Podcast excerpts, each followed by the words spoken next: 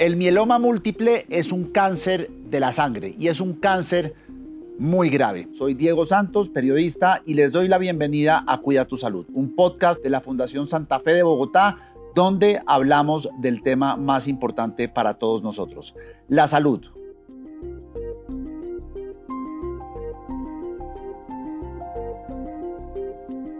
En los últimos treinta años, el diagnóstico y el tratamiento del mieloma múltiple han evolucionado considerablemente.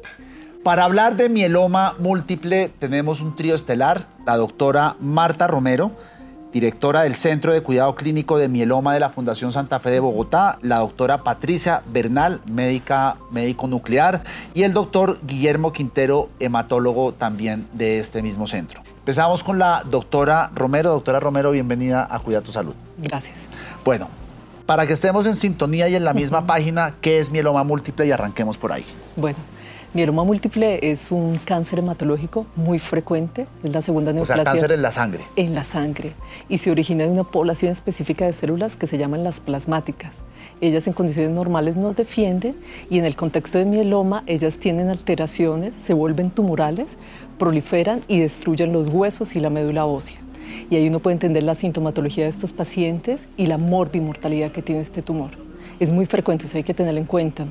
Cuando usted dice muy frecuente, no, no me asuste, que sí. Quiere decir muy frecuente. Es la segunda neoplasia hematológica más frecuente del mundo y en el caso de Fundación Santa Fe, ya sabemos por las cifras que es la primer cáncer hematológico que tenemos. ¿En Colombia o en la fundación? En Colombia es el segundo cáncer hematológico en eh, frecuencia. ¿Cuál es la diferencia entre lo, de lo que estamos hablando con la leucemia o es lo mismo? No, no es lo mismo. Entonces, en el caso del mieloma, como había dicho, se origina de células plasmáticas, que ellos eh, lo que van a hacer es defendernos contra las infecciones. En el caso de la leucemia, viene de células precursoras, pueden ser mieloides o linfoides. Es otra estirpe, pero ambos son hematológicos y son agresivos. Ahí la única observación es que hay una variante muy agresiva de mieloma y es que se puede transformar la leucemia en células plasmáticas. Y eso nos está hablando de un mieloma muchísimo más agresivo que está circulando en la sangre, como lo hacen los otros tipos de leucemias. ¿Cómo, cómo es el diagnóstico o, o cuáles son los síntomas? ¿Cómo sabe uno que tiene este tipo de, de cáncer? Sí. Eh, Ya sabemos por las estadísticas de nuestros pacientes de los últimos cuarenta años en Fundación Santa Fe que la mitad de ellos consultaron por dolor óseo. Hay que resaltar acá que son pacientes mayores. Mayores en nuestro caso son sesenta y cinco años la media. Entonces ese dolor óseo hay que investigarlo. ¿Dolor por, óseo? Dolor óseo. O sea, de los huesos, de, de los las huesos, articulaciones. Especialmente o... de región lumbar, de columna. Cuando eso se presenta en un adulto, hay que investigarlo porque puede ser un caso de mieloma. ¿Pero es un dolor muy intenso o puede ser simplemente un dolorcito que uno tiene y, y ya? Es un dolor que va incrementando porque en la medida que hay mayor infiltración por el mieloma, pues vamos a ver que es más intenso este dolor. Hay que estudiar. Pacientes mayores con su dolor lumbar debemos estudiarlos con pruebas de laboratorio. ¿Y en personas más jóvenes? Sería... raro, sería exótico, por lo que le comentaba que son más o menos sesenta y cinco años, pero sí tenemos algunos pacientes que son más jóvenes. Posiblemente son otras causas de, del dolor. Como por ejemplo... algún problema de columna, escoliosis o algún tipo de esta patología. Entiendo que la Fundación Santa Fe de Bogotá tiene un centro de cuidado clínico especializado en el mieloma. ¿Me puede contar un poquito cuál es la diferencia entre tener un centro y en otro hospital que no lo tenga, pero sí tiene médicos sí. especializados en ello? Eh, bueno, uno es el único centro en Colombia dirigido a los pacientes con mieloma múltiple. Hay que resaltar que está certificado por la Joint. ¿Eso qué implica? Eh, que se está trabajando en equipo de manera interdisciplinaria y organizada bajo la mejor evidencia para lograr los mejores resultados. Entonces, cuando se trabaja en esos centros hay metas específicas. En nuestro caso, estamos trabajando por dos grandes, es mejor supervivencia global para nuestros pacientes y mejor calidad de vida. ¿Eso qué se traduce para los pacientes? Eh, esos mejores desenlaces y ya los tenemos en cifras. Entonces, en nuestro centro sabemos que la mejor respuesta al tratamiento que va de la mano con la mejor supervivencia global, la, mejor, la menor cantidad de infecciones y de recaídas y de complicaciones, vamos a ver que son mucho menores en estos centros comparado con cuando uno trabaja normalmente en un hospital. Y los resultados son tan buenos como los grandes centros del mundo, como en Mayo Clinic. Pero usted está diciendo que uno, ustedes tienen dos objetivos. Uh-huh. El primero, pues, es eh, aumentar la edad de... La supervivencia, la supervivencia, que vivan más nuestros pacientes. El segundo es... Que tengan una, calidad de vida. Que tengan calidad de vida. Uh-huh. Parto del segundo objetivo, que se está asumiendo que el paciente va a fallecer, o no necesariamente. Sí, esta es una enfermedad muy grave y es donde tiene que intervenir este centro de cuidado clínico para tratar de garantizar esa mejor supervivencia y calidad de vida. Nosotros tenemos un lema, y es que el diagnóstico de mieloma no puede ser el fin para el paciente, sino es un nuevo comienzo por el cual trabajamos día a día. Parece una frase de cliché, pero es que estamos trabajando todos en ese equipo para lograr esos mejores resultados. Un ejemplo, si me puede decir. Uh-huh. Antes un paciente. El equipo, que... sí, exacto. ¿El equipo? Antes, no, antes. O sea, antes cómo era y ahora con el bueno. centro de cuidado, ¿cómo, cómo cambió ese, ese abordamiento? Eh, del, del ¿Qué paciente? Vemos? Antes el diagnóstico de mieloma era un diagnóstico fatal. Eso equivalía a que el paciente se iba a morir rápidamente. En el primer año de vida ya íbamos a ver que ese paciente fallecía y se administraba la medicación que se consideraba, pues, lo mejor en ese momento. Ahora, ¿qué estamos haciendo? Hacer un diagnóstico muy temprano, que eso incide en los mejores resultados. Tratar de caracterizar molecularmente para que tenga una terapia blanco que se ajuste al riesgo del paciente, y vemos ese efecto. Antes, lo que les decía, se podía morir en el primer año. Ya tenemos pacientes que después del trasplante han vivido más de veinte años. Entonces sí vemos un efecto de esos centros. ¿Hay algo que se puede hacer para que se detecte antes de tiempo el desarrollo de este cáncer, o eso solamente uno sabe que lo tiene cuando lo desarrolla? Sí, estamos trabajando, y este es el nuevo reto que tiene este centro. Y es que el mieloma múltiple tiene una lesión precursora que se llama gamapatía monoclonal. En este momento tenemos una clona muy pequeñita de células plasmáticas que ya sabemos que no son normales y que en el tiempo tiene un riesgo de transformarse en una mieloma múltiple. Y nosotros en este centro comenzamos a trabajar con nuestros pacientes. Estamos ahorita en una fase de investigación, después la idea es que se incorporen a nuestro centro. Pero ese es el ideal, que llegáramos a diagnosticar en gamapatía monoclonal y no cuando el paciente ya tenga todas sus lesiones de los órganos. ¿Y si se diagnostica antes de tiempo, se puede curar antes de, antes de que se desarrolle o no? Ese es uno de los pilares que están planteando los grandes expertos en el mundo. Eh, es poder diagnosticar de manera tan precoz como el mieloma sintomático, y nosotros queremos ir un paso adelante, y es llegar a gamapatía monoclonal. Se supone, y esperamos que sí ocurra, que se contribuya a un diagnóstico tan temprano, que tome acciones específicas y que sí contribuya a la cura del mieloma.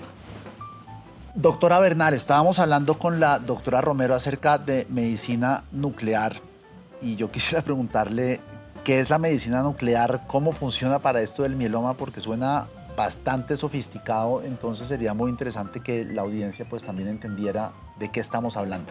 La medicina nuclear es una técnica de imagen que utiliza material radiactivo, en general lo administramos por vía endovenosa, para el estudio funcional, el estudio metabólico y de actividad de algunas enfermedades. Eh, En el gran porcentaje, el ochenta por ciento somos diagnóstico, y en el veinte por ciento eh, somos uh, tratamiento. ochenta por ciento diagnóstico, veinte por ciento tratamiento. Sí. Entendería que la medicina nuclear no solamente es para el mieloma, sino para distintas enfermedades. Sí, sí, sí. Tiene en... un gran campo en patologías benignas y en este momento en oncología, en prácticamente todas las, uh, las patologías oncológicas. Realmente poder diagnosticar tempranamente a un paciente, ver que está respondiendo al tratamiento, eh, hace... Eh, necesario que se utilicen estudios de medicina nuclear para eso. Ok, y para el caso del mieloma, centrémonos en esto, en el... ¿cómo opera su departamento y su especialidad? Okay. En el caso del mieloma, el estudio clave es el P E T, que es la tomografía por emisión de positrones. El P E T es... Tomografía por emisión de... Positrones. Positrones. Entonces, el estudio consiste en administrar un material, en este caso es la glucosa, es como el azúcar, que le colocamos material radiactivo para poderlo seguir después de que se lo inyectamos al paciente. Entonces, uno inyecta el material y se va a ir a todos los sitios del organismo que consumen glucosa, que son todos los órganos. Pero en el caso de mieloma y de la mayoría de las patologías oncológicas, los tumores también consumen glucosa y en mayor proporción, y queda atrapada allí, que si lo comparamos con los demás órganos. Entonces nosotros podemos ver la enfermedad. Podemos, al hacer el diagnóstico, encontrar dónde está localizada, qué, qué eso tan lo hacen a través de una, la pantalla, o sea, eso es sí. el material nuclear recorriendo el cuerpo y una pantalla viendo... Sí, o sea, yo te lo inyecto, sí. eh, se, se distribuye... Vía intravenosa. Vía intravenosa. No es rayos X, nada es intravenosa. No, no es rayos okay. X. Se inyecta de manera intravenosa. Ajá. Se distribuye en el cuerpo, debemos esperar un tiempo para que se distribuya en el cuerpo. Cada órgano y cada sistema va a captar esa glucosa cada... en diferente proporción. ¿Cuánto tiempo? Más sí. o menos nos estamos demorando setenta y cinco minutos desde la inyección hasta que el paciente está listo para pasar a la cámara. Okay. Es una cámara similar a, una, a un escáner que tiene dos anillos. Un anillo que es capaz de... ver esa radiación que sale de las, de las células que consumieron esa glucosa. Entonces ellos van a emitir esa radiación y lo vamos a captar en esa cámara. Y otra que es un TAC, el, como el TAC tradicional, y fusionamos ambas imágenes. Cuando uno escucha la palabra radiación, radiación, pues nos hemos acostumbrado a que tiene una connotación negativa. En este caso no hay nada negativo. Hay radi- es Es radiación y la radiación siempre se acumula y está en todas partes. Por eso no es bueno hacerla con frecuencia, sino debe. Pero costo-beneficio es una radiación que es muy pequeña, yeah. digámoslo así. Eh, no va a causar una enfermedad por el hecho de que uno repita muchos P E T durante el estudio, seguimiento del paciente, no va a causarle ningún daño. Y va a tener una imagen que le va a mostrar qué está sucediendo realmente. En la cadena de tratamiento de esta enfermedad, ¿en qué momento o en qué momentos se aplica eh, la inyección? Eh, lo hacemos al momento del diagnóstico. O sea, la primera, lo primero es que el paciente llega con unos síntomas sugestivos y el médico hematólogo hace el diagnóstico y sigue con todo lo que les acaba de explicar la doctora Romero desde el punto de vista del laboratorio. Ante un diagnóstico de mieloma o de una gamopatía monoclonal, Se nos, se nos solicita un estudio de P E T F D G. Es P E T F D G que es hecho con glucosa, la F D G es fluorodeoxiglucosa. Y en ese momento hacemos el estudio para estadificar, como había dicho, la enfermedad. Mirar qué tanto tenemos de enfermedad. O sea, o, la, la medicina nuclear es la que le dice al doctor, ¿tiene cáncer de mieloma o no? No, tienes que juntar todo. Okay. O sea, aquí es muy importante la parte clínica, toda la parte de laboratorio que específicamente en la Fundación está ampliamente desarrollada y cada día hay estudios más precisos al respecto. El P E T es complementario a este estudio, porque adicionalmente si yo no tengo nada y tengo un paciente con lesiones, la, puede tener lesiones de, que, que captan y puede ser cualquier otra enfermedad también. Entonces es unir todo lo que tenemos para hacer el diagnóstico preciso. Entonces haría en ese momento del diagnóstico y lo llamamos estadificación. Después el hematólogo continúa con su tratamiento y quiere saber qué está pasando. Si va alguna, algún estudio de imágenes, eh, las lesiones pueden seguir ahí. El estudio con glucosa de medicina nuclear permite decirle al médico, oiga, si está respondiendo, ¿sí? Porque las células que empiezan a morirse, dejan de consumir glucosa, ¿sí? Las que están vivas la consumen, por eso las veo. Pero en el momento en que empiezan a responder al tratamiento, yo empiezo a ver que consumen menos. Y entonces estoy evaluando de una manera directa si lo que se le está haciendo al paciente en ese momento está resultando, está produciendo un resultado positivo. Y ahí se acaba, entonces serían esas dos, serían no, dos porque, pruebas. Bueno, si, si continúa a largo plazo... Fíjate que estos pacientes, claro. como lo va a decir el doctor Quintero, pues son pacientes que van para trasplante dependiendo de la indicación claro. específica. Entonces, tener un estudio de medicina nuclear, un P E T negativo antes del trasplante es de gran valor pronóstico porque ya hay múltiples estudios que han demostrado que el paciente que tiene el P E T negativo antes del trasplante, le va mucho mejor en sobrevida libre de progresión y sobrevida general. O sea, ya para, antes de darle paso al doctor Quintero, esto sirve mucho para la fase de diagnóstico y la fase de tratamiento. Es fundamental. O sea, para definir al diagnóstico cómo está el paciente, para evaluar la respuesta a la terapia también y para evaluar si hay una recaída después. Ok, entonces normalmente se recomiendan distintas fases. Sí, señor. ¿Cuántas más o menos, eh, existe un promedio a, a, a las veces que se someta una persona al...? Eh... Depende de cada paciente. Pero digamos que sería un paciente promedio tener al diagnóstico, a la respuesta a la terapia, sí. y después del trasplante, por ejemplo. ¿Y qué hacen con las personas que son claustrofóbicas, que no se quieren meter en esos, en esos tubos? En general no tenemos problemas. Este no es tan cerrado como, como un escáner, porque eso es una, un, un campo donde va la camilla del paciente un poco más amplio. Entonces, inclusive los pacientes claustrofóbicos les explicamos de qué se trata, les mostramos antes de realizar el examen y lo toleran bien. En algunas oportunidades, cuando ya eso es inmanejable, eh, entonces tenemos la colaboración de anestesia y tenemos pacientes con, bajo anestesia para realizarles el estudio. Doctor Quintero, hemos hablado de qué es el mieloma, cómo se diagnostica, todo lo que tiene que ver con medicina nuclear y lo fundamental que es, pero no hemos abordado el cómo se trata. Hoy en día el diagnóstico es cada día más temprano, muchas veces de manera asintomática, eh, lo cual permite que evitemos toda esa morbilidad que veíamos hace treinta años eh, con pacientes fracturados, con mucho dolor, eh, con mucho sufrimiento y una supervivencia de apenas dos a tres años de vida. Eh, hoy en día, como te decía, lo diagnosticamos más temprano y las supervivencias eh, se han prolongado a más de nueve años de mediana supervivencia. Con buena calidad de vida. Con buena calidad de vida. Tenemos pacientes con más de veinte años de tratamiento y están en remisión completa, que es una cosa... No sabemos si están curados, pero por lo menos eh, están llevando su vida común y corriente y no hay evidencia de la enfermedad. Pero cuando usted está diciendo que no saben si el paciente tiene, todavía tiene la enfermedad, ¿por qué no saben? Si, si cuentan con medicina nuclear para saber si hay, o los exámenes de sangre y demás, ¿qué es lo que la hace imperceptible? Claro, Diego, muy buena pregunta. Hay, hay, hay un concepto que es el ser incapaz de ver la enfermedad y el estar curado, que son conceptos diferentes. Eh, tenemos, cada vez tenemos herramientas más poderosas para ver, por ejemplo, citometría de flujo, podemos analizar. Aquí en la institución hemos llegado hasta casi veinte millones de células analizadas en la médula ósea sin ser capaces de detectar la célula maligna. Pero eso no quiere decir que no esté, quiere decir que no la vemos. Es como cuando uno ve el cielo en el día y no ve las estrellas.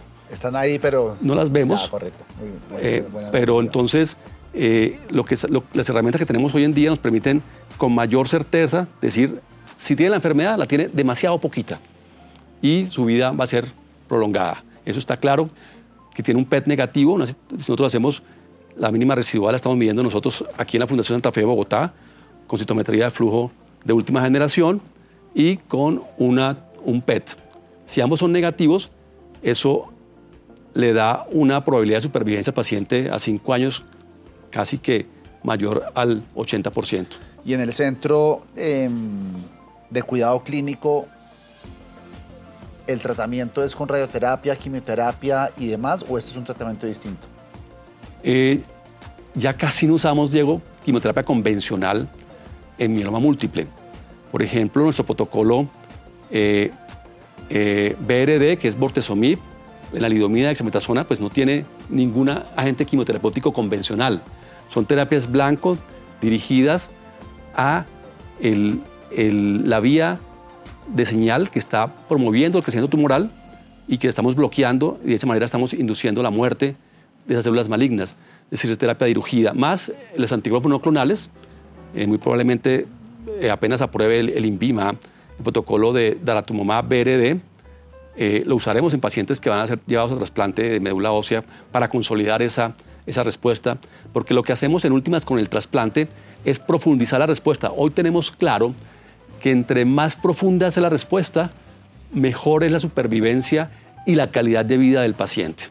Entonces queremos que nuestros pacientes tengan las respuestas más profundas y ese es nuestro objetivo terapéutico en todos los pacientes con mieloma múltiple, en casi todos los pacientes con mieloma múltiple que tenemos. Para las personas que no entendieron el tema de la respuesta profunda, ¿qué es exactamente respuesta profunda si no lo puede repetir? Cuando un paciente tiene el diagnóstico de mieloma, es probable que tenga alrededor de diez a la once a las doce células malignas en su cuerpo. Eh, cuando hace, cuando hace eh, treinta años hablábamos de respuesta completa, lo decíamos con el microscopio.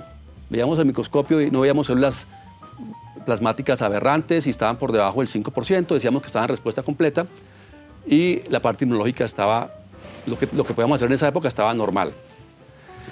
Eh, hoy sabemos que ese tipo de respuesta no es suficiente. Entonces, probablemente bajamos de diez a la once a diez a la nueve, células malignas, y decíamos que estábamos bien. Hoy no estamos contentos con diez a la nueve. Necesitamos reducir eso a diez a la seis, poner, ir bajándole al número de células malignas residuales en el cuerpo, okay, de tal manera que el sistema inmune del, del individuo y el mantenimiento de la terapia pues se encargue paulatinamente de ir acabando con las células malignas o las mantenga en un nivel que no hagan, eh, que no tengan problemas. Y eso es lo que se llama respuesta profunda, cuando somos incapaces de detectar la enfermedad. De hecho, cuando el paciente logra respuesta profunda, el paciente podría decir, no, no me haga nada más. Nosotros, no, espérate un momento, porque lo importante, como todo en la vida, no es llegar, sino mantenerse.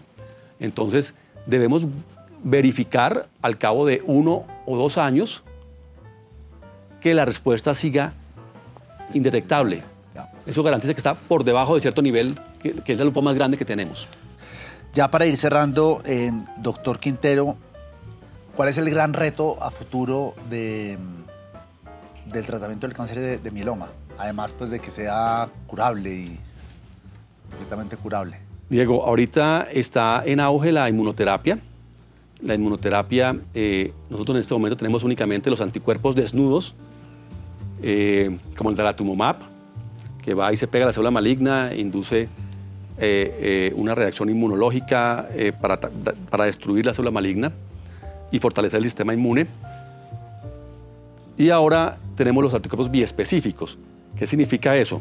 Son anticuerpos que han sido modificados por el hombre para identificar dos sitios, uno en el tumor y otro en la célula eh, eh, de defensa, que es el linfo, linfocito T.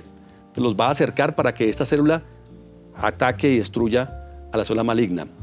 Eso nos ha producido respuestas tan profundas, más profundas de las que logramos en pacientes en primera línea, en pacientes que están hasta en quinta o sexta línea de tratamiento.